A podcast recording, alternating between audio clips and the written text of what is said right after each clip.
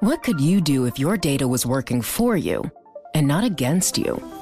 With Bloomberg delivering enterprise data directly to your systems, you get easy access to the details you want, optimized for higher level analysis, and financial data experts committed to helping you maximize your every move.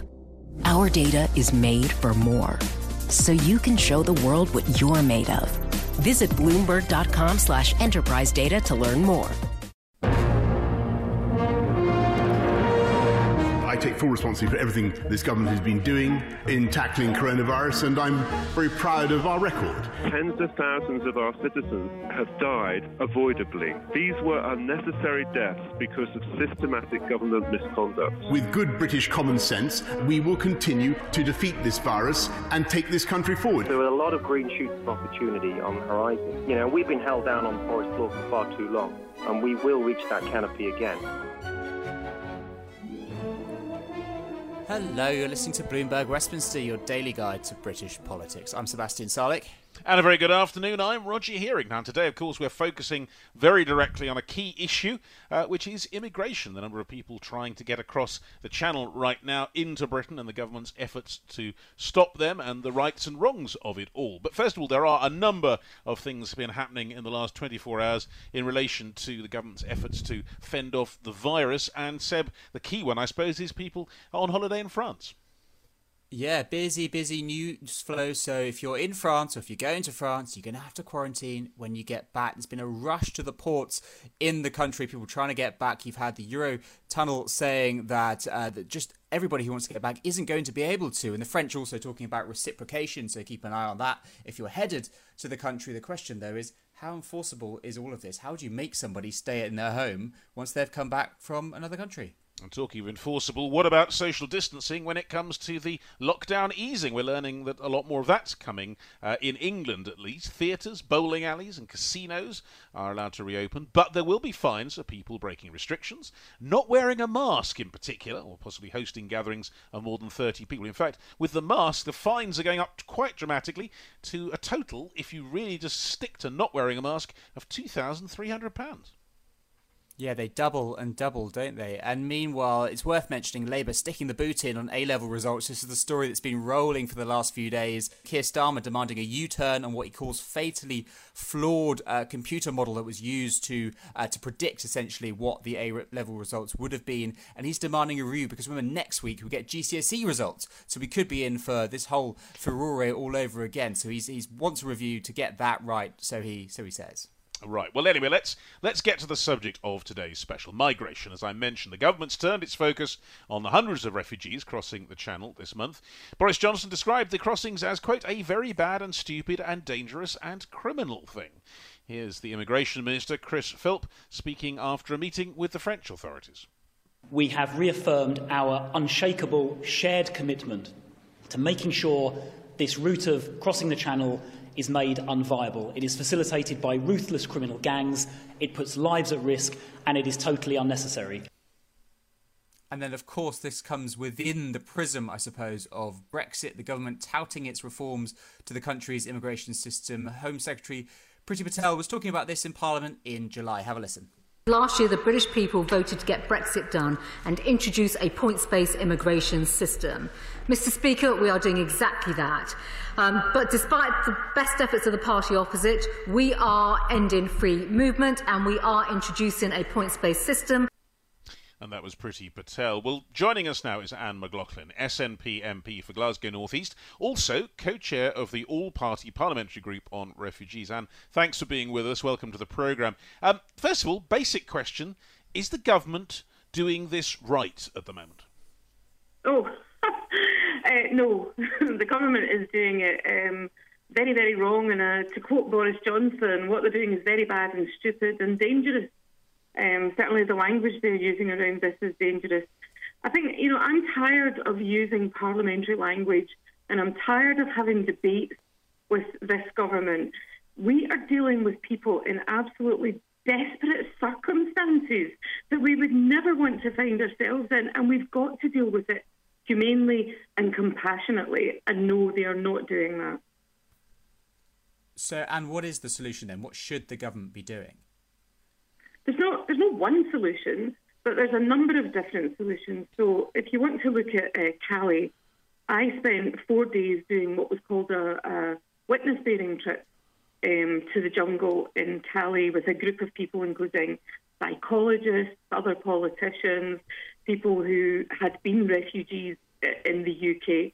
And um, we found so many people there who have family in the UK, but they're not allowed to, to they are allowed under the Dublin regulations to be reunited with family in the UK, but it just wasn't happening. That's one thing that we could do. We could we could do what we signed up to, and we could allow people who have family living in the UK to come from those camps and the camps in Greece and, and resettle them in the United Kingdom. But we do do it sometimes, we don't do it quick enough, and we don't do enough of it. But and that is specific to one particular group. I mean, just to be an apt, get the lines sorted out here. Do you think there should be any restrictions on people being allowed to come into the UK as migrants? Yeah, I think you have to have restrictions. Um, uh, but, you know, when we're talking about people who are illegal, they're not illegal. They often people come here, they claim asylum, they're turned down, they're referred to by the government as failed or illegal, and then their their application is overturned there by uh, by a court of law. So they did legally have a case to live here in the first place. So we're talking. There's so many people entitled to apply and entitled to get asylum and refugee status, and they don't get it. But of course, every country, you know, Priti Patel keeps talking about controlling our borders. Well, Scotland and Scotland, I want to control our borders, but for a very different reason. I want to control our borders so that we can offer a, a compassionate, humane solution, not to everybody in the world. Of course, we can't do that. But I will point out that the countries that have the most refugees are often the poorest countries, like Bangladesh has thousands upon thousands of refugees. We're feeling a little bit sorry for ourselves here. We're feeling invaded, but that's because we're being lied to about that. So, would you send people back then if they didn't meet these criteria? Is that a way to deal with them? Well, it depends what you're sending them back to. So, it depends what criteria you're talking about. Um, most people coming here, and you know, I have friends who were refugees who I became friends with when they were going through the asylum process. One has become part of my family, so I know very well what people go through and how hard it is for them to talk about it. But we, we just can't imagine what people are going through. And, and, and there was a time when this particular person I'm talking about, um, who I now refer to as my brother, Campbell from Sudan, he, he was to be sent back to um, to Sudan. And he and, and then suddenly the UK, this is many years ago, the UK government said, hang on, nobody can be sent back there because it's really dangerous. Of course it was dangerous. But the week before, they were ready to send him back.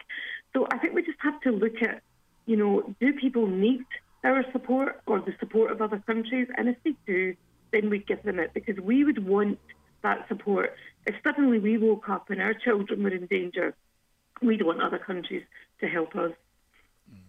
And I mean, those are difficult cases, of course, and we know that. But the vast majority of people in the UK, when the surveys are taken, want tighter controls on migration. So the popular support that you would need, and certainly the government needs, uh, simply wouldn't be behind making looser, easier uh, regulations. Do you know what? I think politicians have a role to play, and that role is leadership.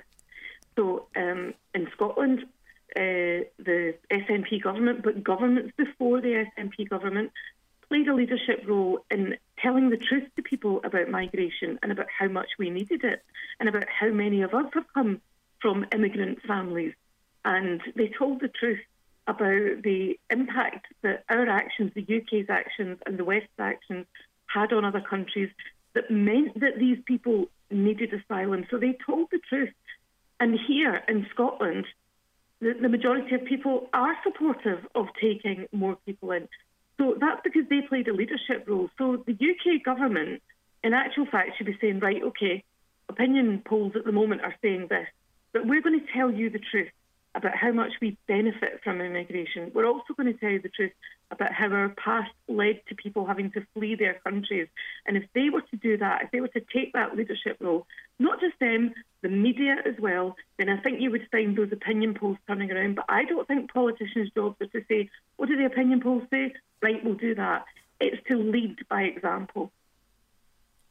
What about the argument that other EU countries should be picking up some of the flack here, especially if these refugees are travelling through those countries? Uh, what, what, would you make of that argument?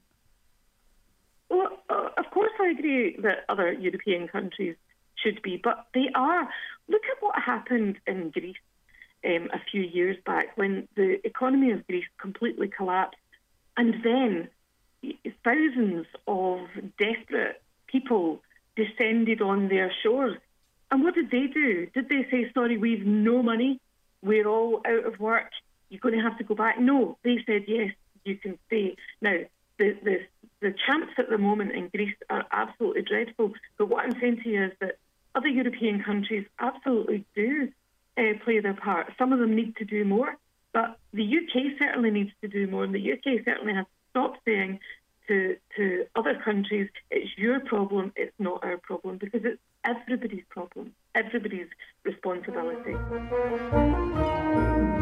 Success is more than the final destination. It's a path you take one step at a time. It's discipline, it's teamwork, and it's the drive and passion inside of us that comes before all recognition. It's what Stifel's been doing for over 130 years. Quietly, yet strategically, Stifel has become one of the fastest growing wealth management and investment banking firms in the country. Our financial advisors go beyond traditional wealth management to provide clients with direct access to one of the industry's largest equity research franchises and a leading middle market investment bank because success is the drive it takes to keep climbing, the passion to keep investing, the best of each of us made better by the best in all of us. And that is where success meets success. Start your journey at stifel.com. That's S T I F E L.com. Stifel Nicolaus and Company Incorporated, member SIPC and NYSE.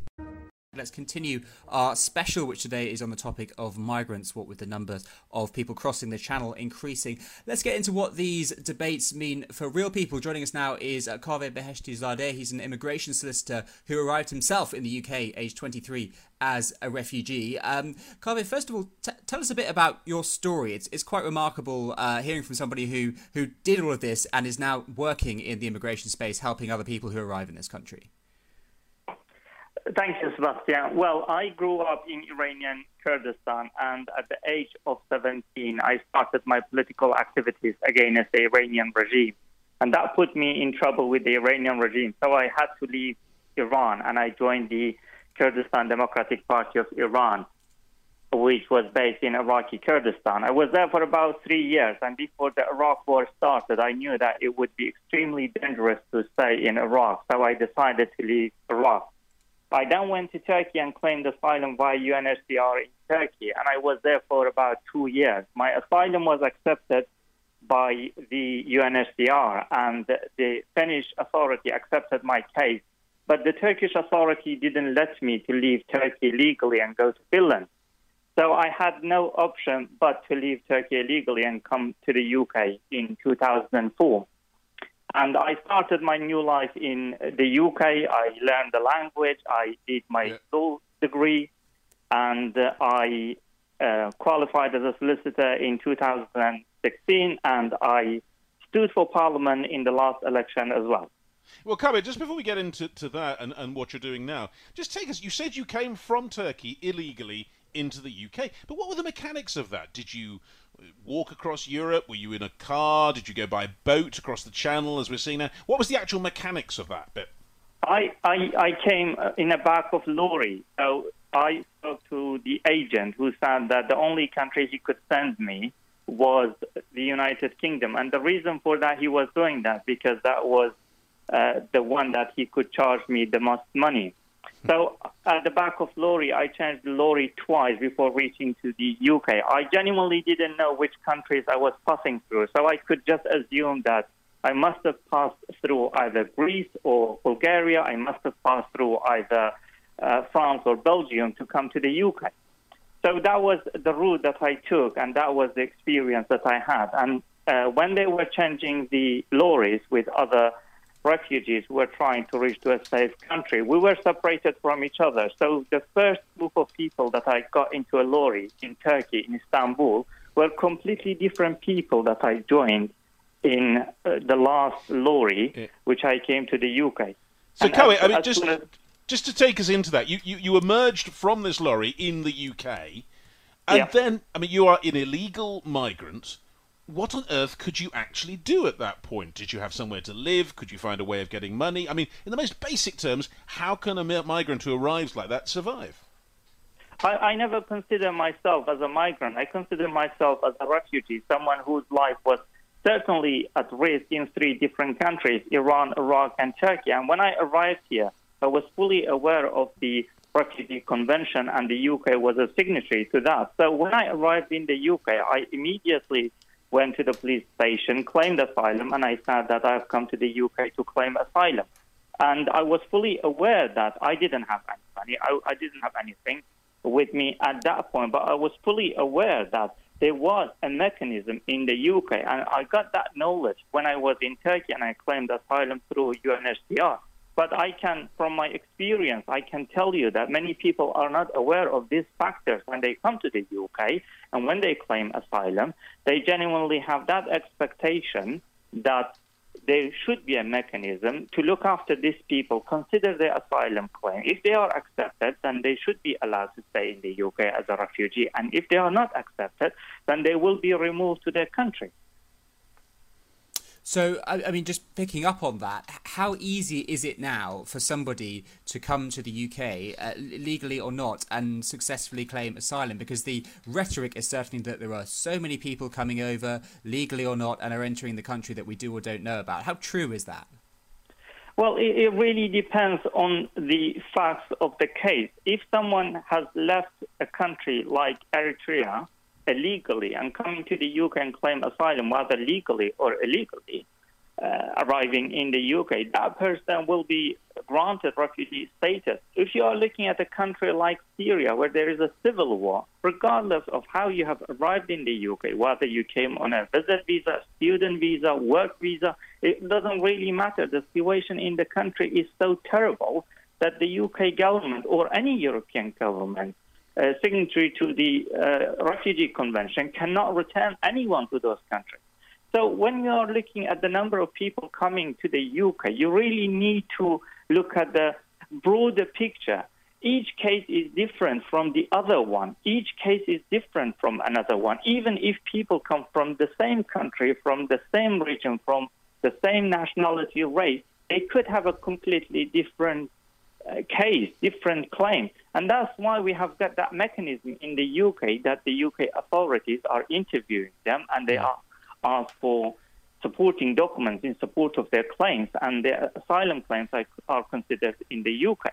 So, if I can give you an example, anyone comes from Syria at the moment, as long as they haven't committed crimes against humanity, as long as they haven't committed genocide, as long as they haven't been part of Assad's regime, and they are opposing the current regime, then they would be granted asylum in the UK, regardless of how they have arrived in the UK. But, Kaweh, if people would say to you, perhaps, uh, I'm sure they might, some of the people that you represent possibly are feeling that they're in their own country, the economic prospects aren't great, it would be nice to move to a country where they feel the economic prospects are better, or perhaps the social services, the social support is better, so they make up something about how they've been oppressed. And then they come here, they tell their story in an attempt to gain, if you like, economic advantage. Now, people see that in this country as unjust. What's your view? Well, we need to look at that point very carefully. We have got a mechanism in the UK that the UK government is interviewing people and asking them questions after questions. Sometimes these interviews are taking a day or two days. Sometimes these interviews are taking significant uh, number of um, hours to find out whether the person is telling the truth or not. So there is a mechanism to find out whether the person is telling the truth. Of course, we, we should appreciate and understand that there is a significant difference between someone who is a refugee and someone who is just coming to the UK for a better life. I have every sympathy with both groups. I, I was a refugee until I was uh, granted uh, British citizenship in the UK and became a British citizen and lost my refugee status after that. But I have every sympathy with people who are willing to travel and take dangerous road to come to the UK for a better life.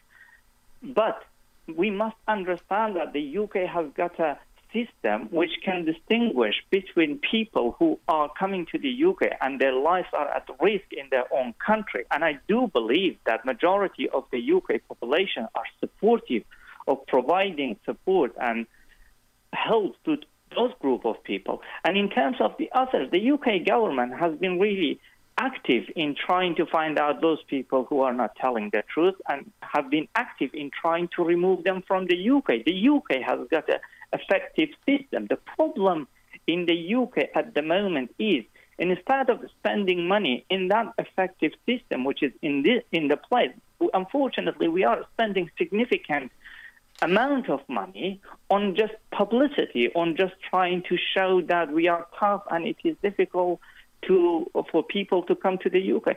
The last few weeks recent has been disproportionately identified by the government. Priti Patel is going with whom? With a cameraman to to to the border of France and the UK and is trying to make a political point. Whereas she should have been at Westminster, she should have spoken to her political advisor and trying to say, look, these are desperate people. We should not allow a tragedy like the one that happened in the back of lorries. 39 Vietnamese people died in that tragedy. We should try to make sure that people are not taking this risk. We should mm-hmm. make sure that we are working together with the French authorities to find a solution for this problem and making sure that people are not taking such a risk to put their lives at risk. But whereas, unfortunately, I do understand that she's a politician. She is trying to appeal to her voters. I do understand that majority of the voters voting for Conservative Party right. would like yeah. a tougher immigration control. But that is not the solution for, for the whole problem we are facing at the moment. It is so, an when there's problem. talk of yeah. taking back control, when people like Priti Patel and Boris Johnson use that rhetoric, is that all it is? There's no substance behind it? Well, I, I haven't seen it. Um, I, in all fairness to the current government, it, uh, as soon as they came into power, the coronavirus started, and they have been dealing with the pandemic and recently with the recession as well. So I can understand that nothing has been done since the new government has uh, has formed a government and started running the country. I do understand that, but personally, I do not see Priti Patel and Boris Johnson to be effective leaders to be able to control uh, the the uh, Uh, border of the UK. I think they are just making some statements to make sure that they are going on the media and make a political point and nothing else. Bloomberg Westminster. Listen weekdays at noon on DAB Digital Radio in London. What could you do if your data was working for you and not against you? With Bloomberg delivering enterprise data directly to your systems, you get easy access to the details you want, optimized for higher level analysis, and financial data experts committed to helping you maximize your every move. Our data is made for more, so you can show the world what you're made of. Visit Bloomberg.com slash enterprise data to learn more.